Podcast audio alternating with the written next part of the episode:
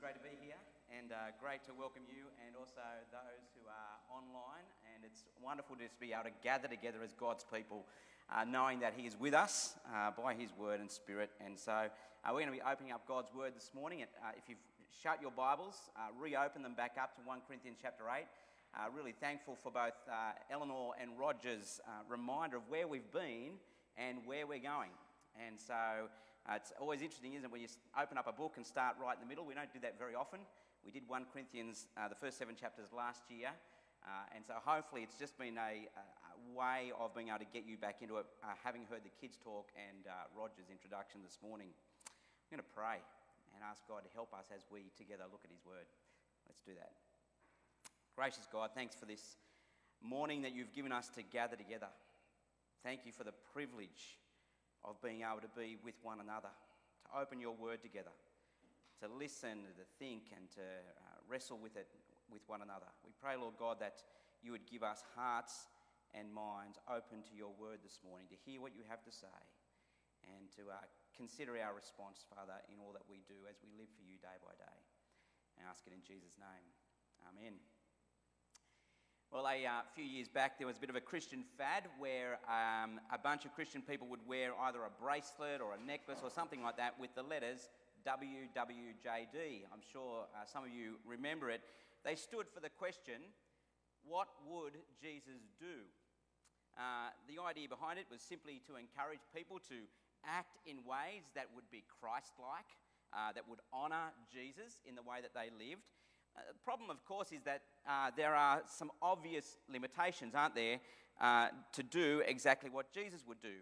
Uh, that is, given that sometimes he, what he chose to do or what he did was heal sick people or stop huge storms, uh, raise people from the dead.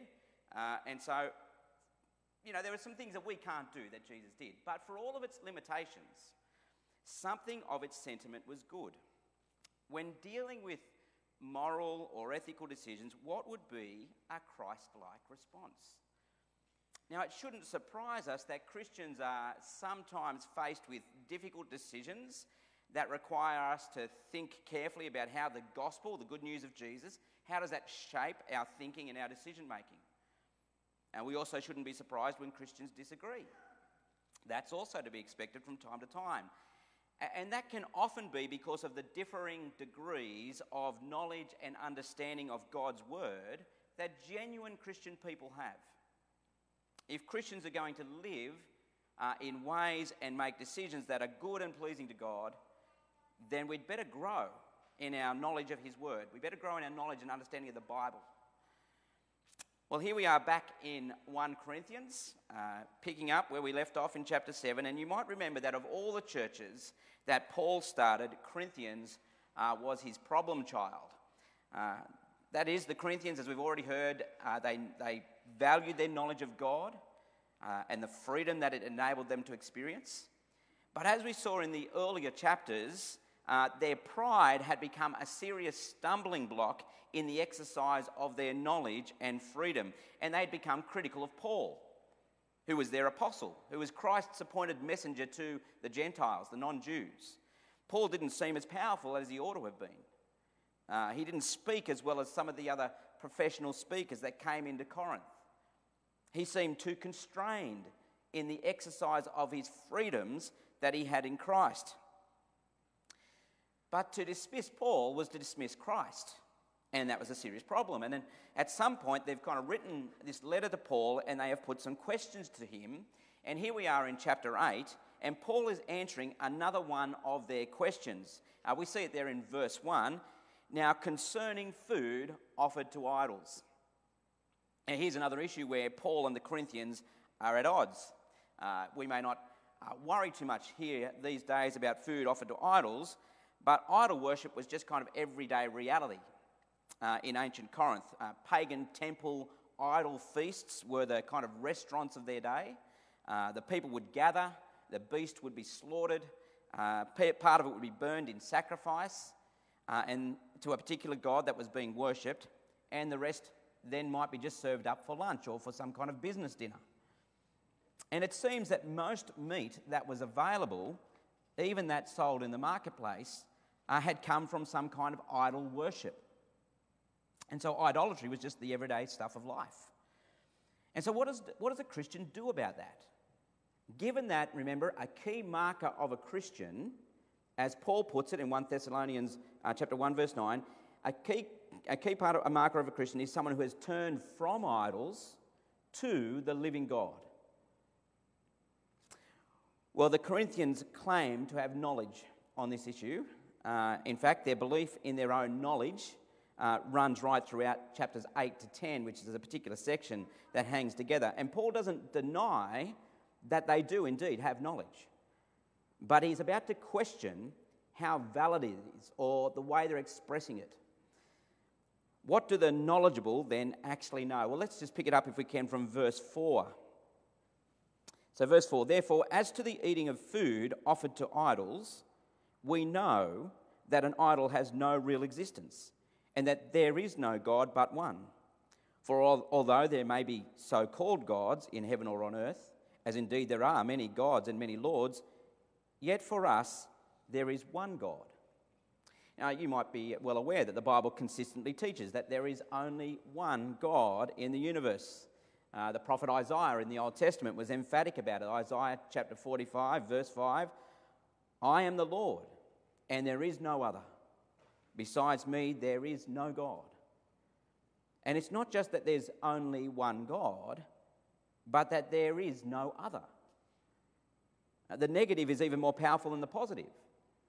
All other gods are false. The others don't exist.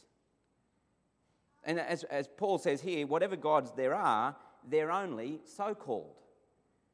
And the Bible is very clear about what we call monotheism, the, the belief in one God.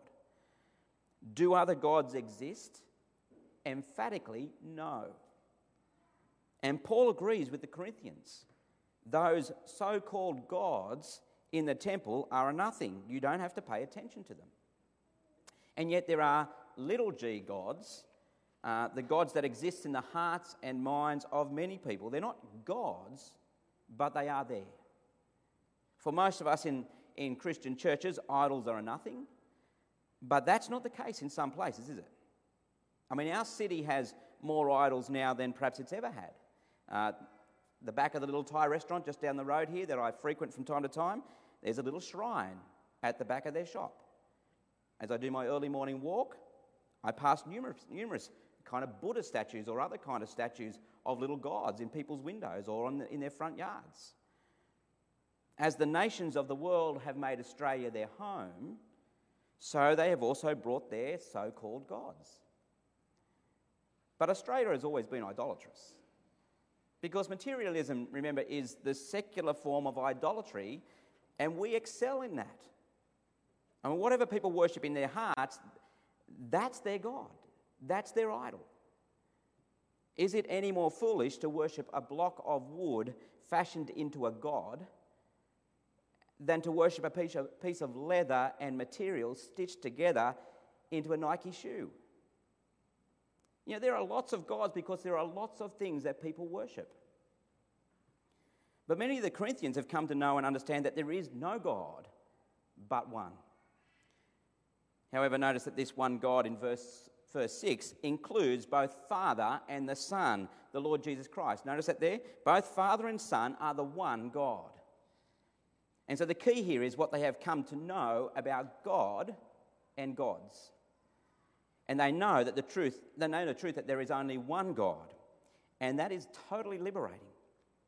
They don't have to worry about all the different kind of so-called conflicting powers in life. It's given them a great sense of freedom, especially in regards to food. But knowing this one God, uh, for whom and through whom they exist, it hasn't bred humility in them. It's actually bred pride in them. And Paul calls it out in verses, uh, the second part of verse one through to verse three. Have a look at the second part of verse one there. Paul says, this knowledge puffs up, but love builds up. If anyone imagines that he knows something, he does not yet know as he ought to know. But if anyone loves God, he is known by God. See, what they know might be true, but there's something even more important than knowing, and it's called loving.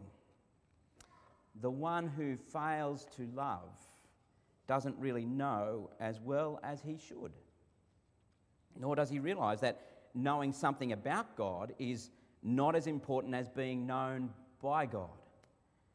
You know, very sadly, there are people in churches today uh, who know things about God, but who are not known by Him.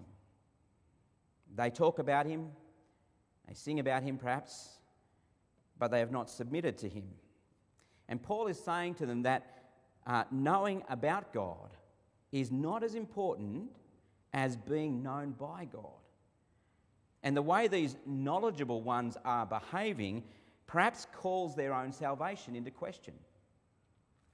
Well, there are two groups you might have noticed in this particular section that we're reading. Uh, there are those who claim to have knowledge, uh, often uh, called the strong Christian, not that Paul uses that word here, but often called the strong Christian. Then there's the weak Christian, or the weak in conscience Christian. Uh, the so-called strong know that there's only one God, that idols are nothing.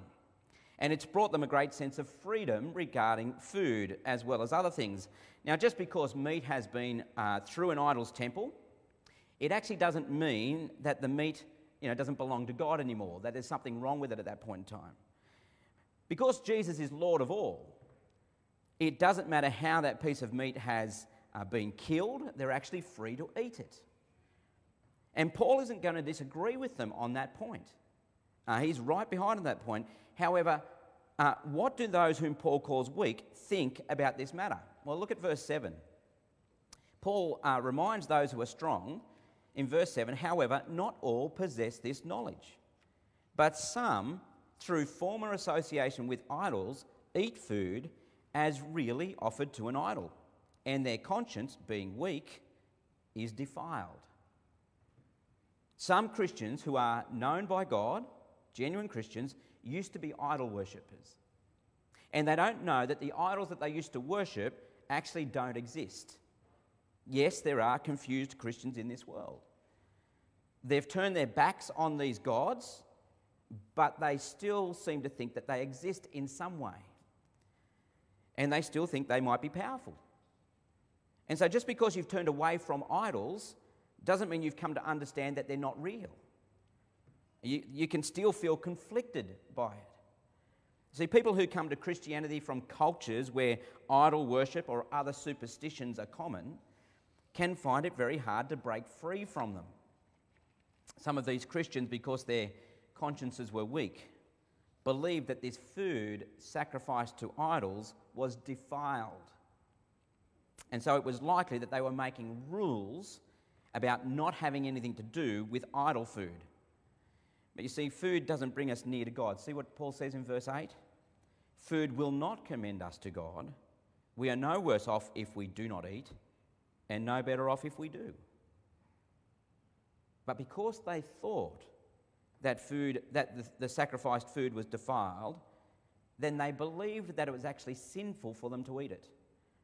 And so because they believed it was sinful, for them it was sinful. To eat would be to go against their consciences and therefore sin against God. Now the problem is that they have weak consciences because they lack knowledge. They haven't grasped the gospel fully yet. They haven't understood that other gods don't exist. They haven't understood that what you eat makes no difference to your relationship with God. Now, can I say that the, the weaker Christian doesn't necessarily see themselves as weak all the time. Sometimes they consider themselves stronger and more godly because they tend to make rules that they think make them look godly, but that the Bible itself doesn't actually insist upon. And they can look down on others who don't keep their rules. And so at some point, careful and loving correction is needed. However, the weaker brother that Paul is talking about here are those who have a genuine desire to honour the one true God, but their conscience is weak because of a lack of knowledge, because of what they've been involved in the past and what they don't yet understand fully. And Paul doesn't want these more knowledgeable Christians to damage the conscience of their weaker brothers and sisters through a misuse of their rights. Uh, let's just pick it up there at verse nine. See what he says to them. He says to these ones who see themselves as knowledgeable and strong, he says, but take care that this right of yours, does not somehow become a stumbling block to the weak. For if anyone sees you who have knowledge eating in an idol's temple, will he not be encouraged, if his conscience is weak, to eat food offered to idols? And so by your knowledge this weak person is destroyed, the brother for whom Christ died, thus sinning against your brothers and wounding their conscience when it is weak. You sin against Christ. Now, Paul isn't saying that they should never exercise the freedoms that they have in Christ. Uh, however, if they think that they can exercise their freedom as a right without consideration for anyone else, they are wrong. They don't know as they should know because their knowledge has actually puffed them up with pride. They look down on others. They forget that their relationship with God is built on love. And so Christian maturity is not measured by the knowledge you have, but by the loving service that you give. See, we need to be aware of the effects that our actions have on others. And Paul, Paul, Paul's concern here is that one Christian, one Christian's example might actually encourage a weaker Christian to do something that he thinks is sinful. The exercise of his freedom and rights might lead the weaker one to sin against his own conscience, in this instance by eating food sacrificed to idols that they still believe are true. And so because if I think something's wrong, and if I go ahead and do it anyway, then I'm actually not trying to do what's right, am I? I'm rebelling against God at that point.